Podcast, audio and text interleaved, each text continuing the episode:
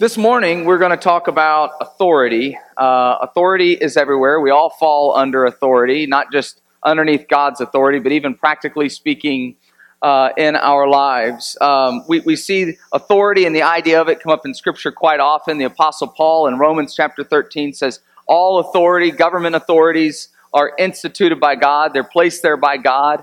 Exodus 20, we see honor your father and mother. You know, God gives you mom and dad, so honor that authority. Uh, Jesus would say in John chapter 10, he, he says that he is the good shepherd and he uh, has the authority to take up his life or to, to lay it down again. In Matthew 28, Jesus says, All authority on heaven on earth has been given to me. And so, uh, this idea of authority is a, uh, is a strong presence falling under the authority and the lordship of Jesus. At the same time, how do we practically understand authority and what does that mean for our lives? Now, um, this morning is an awkward sermon, and here's why.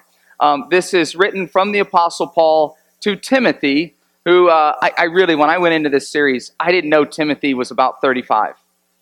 Like it wasn't like a cute thing I was trying to do, and I got into it. I'm like, oh, I'm 35, and I'll still be in this story. That's weird, um, but just kind of played out that way. And so Paul is writing Timothy, and uh, this is a letter that is affirming Timothy's authority within the church, and also is affirming what those attributes of authority should look like and what that means for the church. Now, um, not only is there that aspect so that you can kind of listen to this sermon and now biblically you know where to go to if I'm not being a good pastor or not, you know exactly where to look, which seven verses to throw in my face. Uh, so I'm going to kind of preach to myself for a little bit. But what I also want you to do is place yourself under this text.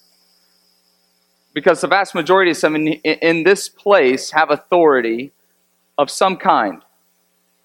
There's either people that report to you in work, in your home, some kind of responsibility in some way, shape, or form. And I, I'd ask that you wouldn't just disassociate yourselves from these seven verses, but you'd wait in them with me. Because they've been pretty heavy on me as well as the pastor of this church. Now, um, those of you, let's just talk practical for a second. Um, authority, okay, like in your, your work life. We've all, uh, or maybe not all, but maybe you've had a boss before whose attributes and actions were godly. He was in godly authority and you worked for this kind of a boss. It was when you were sick and he didn't count the, or she didn't count the, uh, the one uh, day against you on your vacation. Um, they affirmed you, they encouraged you, they equipped you in your job, they set you up for success. Um, they didn't micromanage you, they empowered you to be great at what you do. They set up a fun uh, and enjoyable and accountable work environment and you you thrived within it. And what's so funny is this is just like the last service. There isn't like one person in here looking at me going, "Yep, that's my life," and I'm thinking of my boss. Okay, so let's talk about all of your bosses now. The opposite of that, because that's obviously not your reality. Okay, so this is maybe going to speak more as the opposite of that kind of a boss would be the micromanaging boss that you've ever had maybe an authority and now some of you are like okay yeah that's that's exactly my life uh, and it's the boss maybe who is toxic in some way, shape, or form. His or her personal life makes it way makes its way into your work life, and um, there's kind of this dark cloud over the whole work environment. Like I said, they control everything about you. They hover over your cubicle, coffee cup in hand, wanting to know if you got the memo on the TPS reports or whatever it could possibly be that you're supposed to turn in or what you're supposed to do. Oh, and, and this is the best one about really bad authority is this uh, is that that one time that this one uh, person that you work with, uh, rather than deal with that person, what they do is they just make a blanket policy that then affects everybody. So because Bob uh, isn't listening to whatever his company policy, this authority steps in and they just say, hey, guess what? Since we aren't doing X, here's the new policy. When everybody knows it's this one schmo over here, right? Have you ever experienced that? No one. Okay, all of your lives are great. That's wonderful. I was just talking to myself, uh, and it meant a lot to me. So um, that's just what we see, first of all, just in our work lives. And of course, then you have parent to child uh, interactions and a parent with authority over their child. And that manifests, that kind of authority manifests itself in maybe three different ways. One, you have the, um, well, nowadays, the, the child that just basically runs the home, right? So the, the parent is just hanging on for dear life, and it's what the kid wants, and it's their agenda, and uh, mom and dad exist to pay for it all, right? That's one version. Uh, of course, then there's the toxic, really toxic version of it, and it's it's the dad who holds on to every aspect of his or her uh, his children's success or failures, and because deep down their identity is so tied up in their child and the success of their child, that's the parent that wigs out at T-ball when Junior misses the throw to first base and he explodes because he sees his child as his little trophy, right? And so then that's the kid that then grows up, moves to Seattle, and visits dad every 72 hours, uh, you know, a year. Okay, you just see him three days and then he disappears again, right? Maybe you've seen that kind of an example. Um, then there's another kind of, uh, of, of authority that we see in the home, and that's nowadays is the helicopter parent. I've been reading uh, articles on now helicopter parents who kind of hover and they make sure that their child never skins their knee, never has any difficulty, never experiences loss or failure, making sure that their self esteem is propped up as an authority. Uh, that's how they lead with their child. Of course, this will be the kid that'll get run over by the world. They'll put in their first eight hour work day and they'll be looking for a participation ribbon, right? Where's my trophy? This is real world. You don't get trophies anymore just for showing up, right? That was your entire childhood, right? Uh, and so uh, that's that kind of authority. And so, no matter where you're experiencing authority in your work life, in your home life, in your marriage, what, what this letter is basically saying is these are the attributes of godly leadership. And so, since we've been together now for about 10 months, I think it's safe to say uh, that the, the honeymoon period is over. I think it ended probably six months ago, let's be honest, maybe even seven. All right? It got pretty real pretty quick. Okay? And we all are starting to discover each other's warts and flaws. And so now this is kind of the, uh, the uh, toilet seat down, up or down kind of conversations that we get to start having because now we've, we, you know, things are becoming more and more honest and we're, we're going to do that. So, uh, what I want to share with you is even why would we have overseers? Why would God have an overseer over a church? Mind you, in Scripture, elder, overseer, and pastor is the same thing.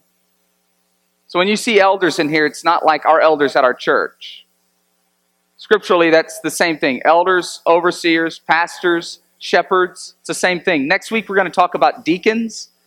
That would be a great parallel for our today in Pilgrims, elders, and directors. But what you see today is a, a mandate upon pastors. So why do we have to have those? Well, just in the book of in this letter to Timothy, we see that 10 years after the most prolific missionary pastor ever, the Apostle Paul leaves, within a decade, we've got all kinds of sexual depravity. We've got heresy being taught at the, the unbelievable rate and unbelievable level. We have undermining of good and fair and true doctrine left and right. We have gossip that's taken control. And so, what we just see, even in this letter, is that if there aren't men called to be the shepherds and the overseers and the pastors of churches, if left to their own device, it's only a matter of time before there starts to become drift within the church. So let me just say, first of all, before we get to the attributes, what do the actions look like of a pastor? Well, we see 1 Peter 5 in Acts chapter 20, there's basically two things to protect the flock and to feed the flock. To protect the flock and to feed the flock. So, number one, um, to protect the flock. In other words, uh, false doctrine, um, the kind of things that are said within culture. What are, what's the latest challenges of culture against the church? How do you protect the hearts and minds of those who worship here, let's say at Pilgrim? Next is feed the flock. So, Saturday, Emerson, I walk inside. Emerson walks up to me. Happy birthday, Daddy. Oh, you just melted my heart. I love you. Gave her a big hug. She walks off. Two minutes later, Happy birthday, Daddy. Oh, that was still cute. All right, I love you again, right? And then she pauses the second time and she looks at me and she goes, Cake? I'm being manipulated by a two year old. See, that just hit me right there. Like, wow, this is never going to stop. Okay. And so uh, I said, No, baby, that's tomorrow. Oh, complete meltdown. I realized it was all about the cake. Your birthday is just a means to an end to get cake.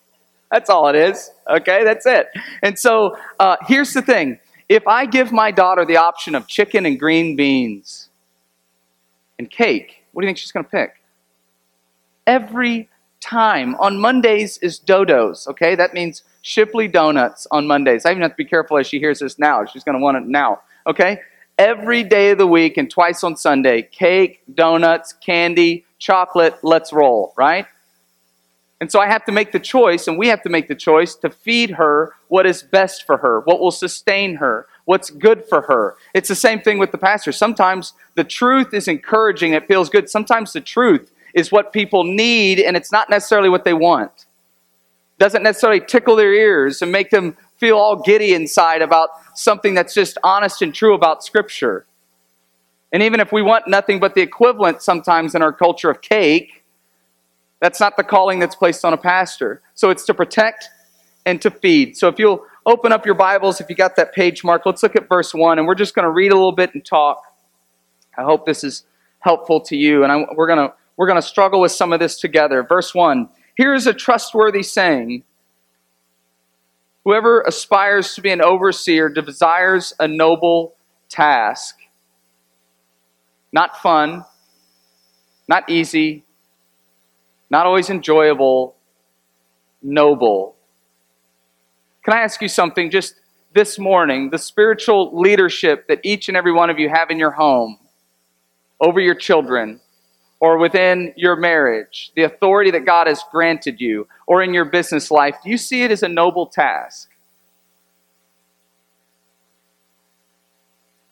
In your work life and in your family, does it establish who's the boss or does it point to the cross?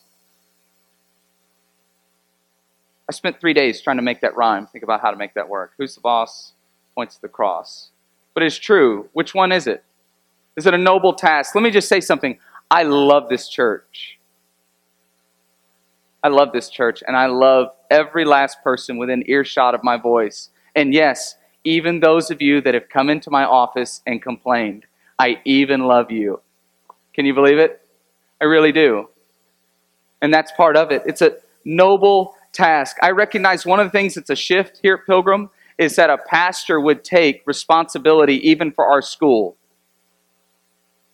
I've had people kind of wonder, what, what is that? What is well, it's because biblically I'm responsible for the whole thing. The school is a ministry of the church. You're the pastor, you're the overseer. So let me just tell you that when I die, if I turned a blind eye and a deaf ear to our school and just let the people who come to our school, who, by the way, uh, may not know Jesus, are far from God, are completely disconnected from knowing who Jesus really and truly is, and I just kind of go, oh, that's the school. Can I tell you that when I die, the conversation will go like this Josh, uh, I, you were baptized, uh, you believed in me, and so you're going to spend eternity with me, okay? But there's just one thing what's up with the school? How did you turn your back on so many people? How could you do that? And, that, and that's what, what, you know, won't work will be me going, hey, hang on, Jesus. You just don't understand the Lutheran school system. Uh, Luther, well, you know, Walther, can you come on over here? Can we explain this to this guy? It's not going to work that way. And so, what I envision myself having this conversation with Jesus and him handing me a solid gold, ruby encrusted push broom saying, You were faithful, but because you kind of neglected half your duties, here's this broom, and for all eternity, uh, you get to sweep the streets of gold. Have fun.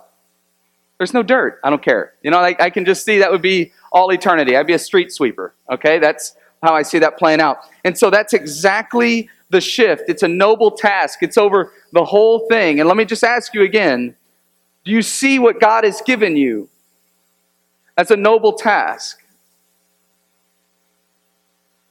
Verse 2 now the overseer is to be above reproach, faithful to his wife, temperate, self controlled, respectable, hospitable, and able to teach. I want to talk to you about being able to teach. I always thought I would need 12 to 20 hours to prepare a good sermon. I think I've had five hours, maybe twice this year. If I'm to be totally honest with you, this is kind of the bathroom talk with the marriage analogy. I haven't had a Saturday off in probably 10 months. I usually study anywhere from four to six hours on a Saturday. Yesterday being no exception. There's just that much going on here. Does that make sense? There's just that much that needs to happen. But I need to tell you something. I need to confess something to you as your pastor because I did something last week that I will never do at this church ever again.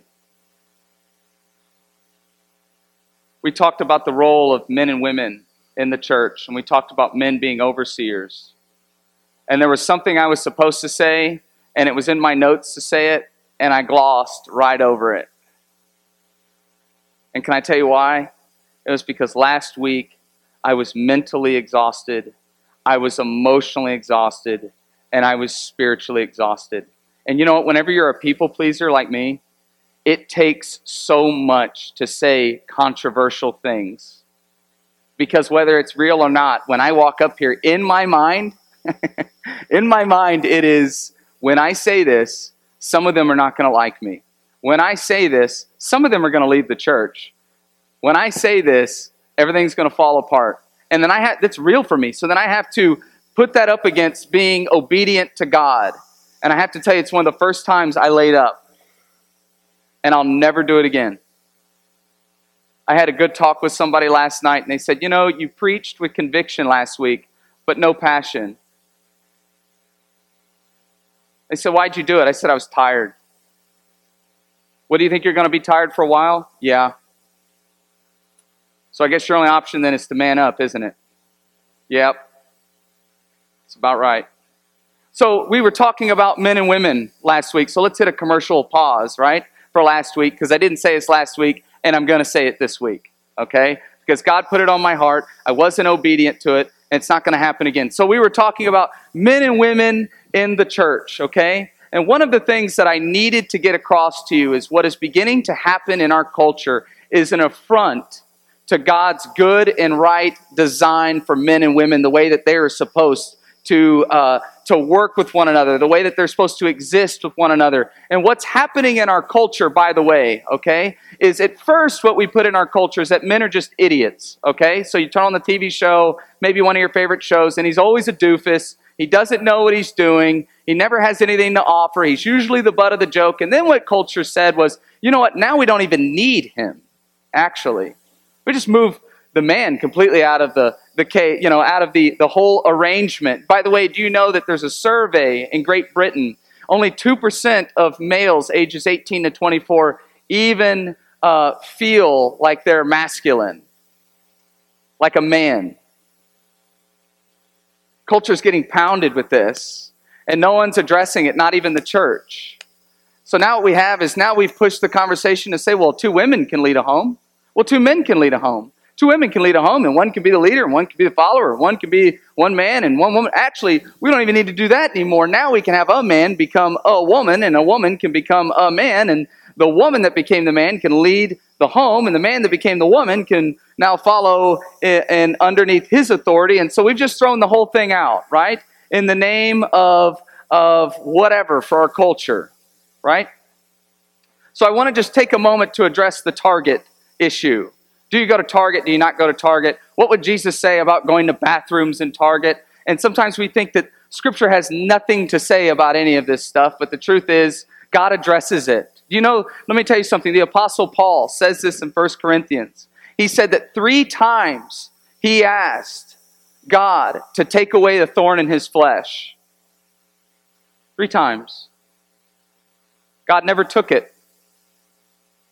He asked him three times. Whatever it was was so severe in the Apostle Paul's life that he was convinced he would be a better disciple, preacher, teacher, missionary. Some think it was a physical ailment. Maybe he was going blind. Some think maybe it was some kind of a pain in his body. Others think that it may have been depression. I mean, if you've been shipwrecked and stripped naked and beat half to a death and run out of cities and lost all your friends, you'd be depressed too. Maybe it was depression. We don't know if it's mental, emotional, physical whatever it could be. But what the Apostle Paul says at the end is that I learned that God's grace is sufficient even in my brokenness. Why did I say all this? I think God has profound compassion on the transgender community. He does. He absolutely does. But I think Jesus, if he were here today, can I tell you what I think he would say? I think he would say the same thing to our culture today that he said to the Pharisees whenever they're asking him about divorce. Jesus just basically looks at the Pharisees and says that at the beginning the Creator made them male and female. And then you know what he does? He just drops the mic and walks off. And the disciples go, Well, maybe it's not a good idea for us to get married. Jesus never says, No, no, I mean, you know, if you want to, I mean, it may not work out. No, he just says, Here it is. This is how I created it. I was there when the whole thing was created. You haven't outsmarted me. You haven't become more innovative than I ever thought you could be. I made you. I created a male and female. That doesn't mean there isn't struggle. That doesn't mean there isn't brokenness.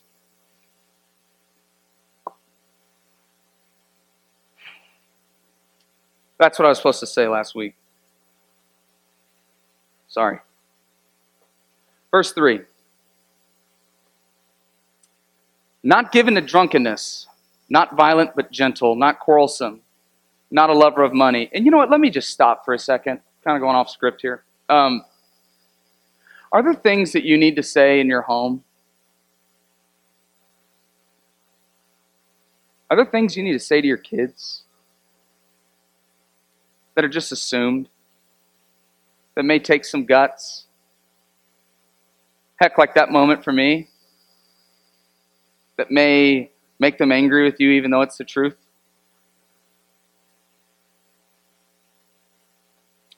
Not given to drunkenness, not violent, but gentle, not quarrelsome, not a lover of money. Can I just tell you about the quarrelsome part? Mallory and I, we went, uh, we had to take this class called Pastor as Counselor. it's only supposed to be three, week, uh, three months long, and uh, it turned into a whole year for us. We went to counseling for a year.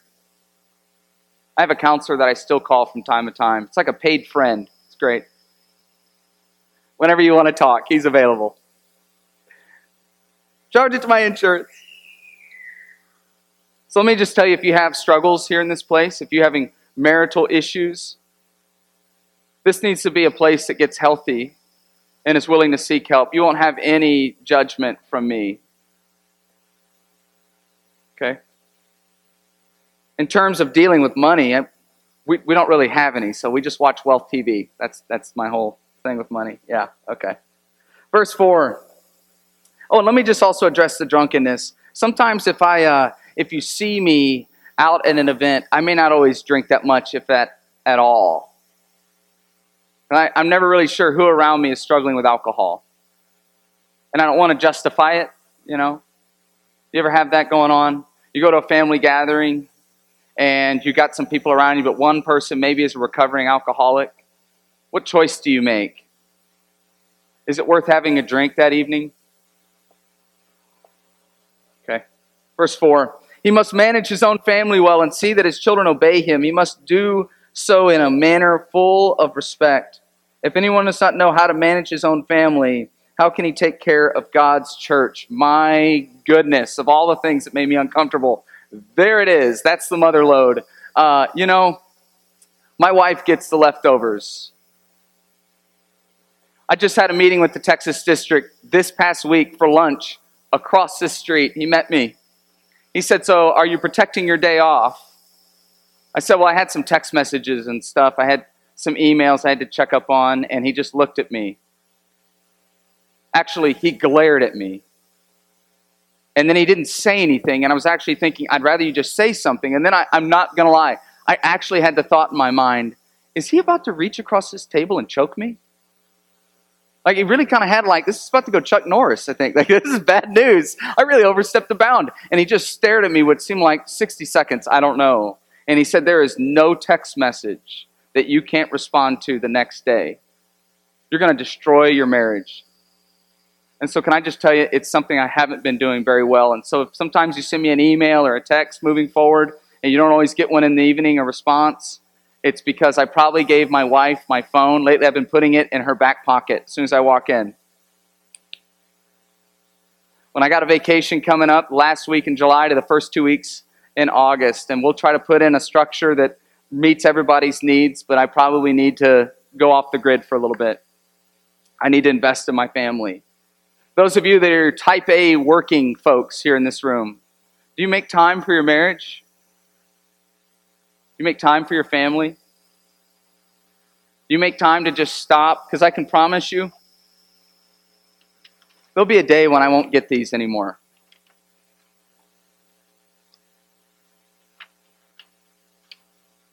Do you make time for your family. You make time for your wife, your husband. Verse 6 He must not be a recent convert, or he may become conceited and fall under the same judgment as the devil. He must also have a good reputation with outsiders, so that he will not fall in disgrace and into the devil's trap. In other words, there's just 101 ways arrogance, apathy, kind of becoming a celebrity as a pastor, whatever it could possibly be, that causes a man to lose focus as to why God placed him here. What was the, the purpose that he was placed here? And not to lose a reputation amongst non believers and believers. Got to stay focused on why you're here. That's what he's saying. That's number one. And that's for each and every one of us in this place. What was the mission that God has given us as the church? What was the purpose that He gave you as a husband and as a wife? What was the purpose that He gave you as maybe an overseer in your own right, okay, in your business? For those people that are, are, are under your care, do they see the boss or do they see the cross? Which one is it? What's happening there? For the people that look up to you in your school, do they sense someone who's kind and full of grace, who's kind and compassionate? What is it? Are you focused? Now, I don't know about you, but um, I felt incredibly condemned under this text all week, and I'm kind of happy now that it's over, okay? But let me tell you something. Maybe this morning you feel the same way. And can I just remind you that that was the reason that God used his authority to hand his life over? So that you don't just have to live in your mess. That isn't Jesus loves me, I can keep being a drunk. Jesus loves me, I can keep avoiding my family. Jesus loves me, I can be a workaholic. Jesus loves me so I can be vengeful and evil and mean. No, Jesus loves me so I'm empowered by the gospel to take a new step today to follow him within accordance to his will. And when I fall, God loves me and God as I hold to the cross and as He calls me to the cross by His grace and His mercy, I'm empowered to take another step to be the church in my home, to be the leader, spiritual leader in my home and in my marriage, as is the same for you. That's why he died. That's why he gave up the authority and the throne for each and every one of us here this morning.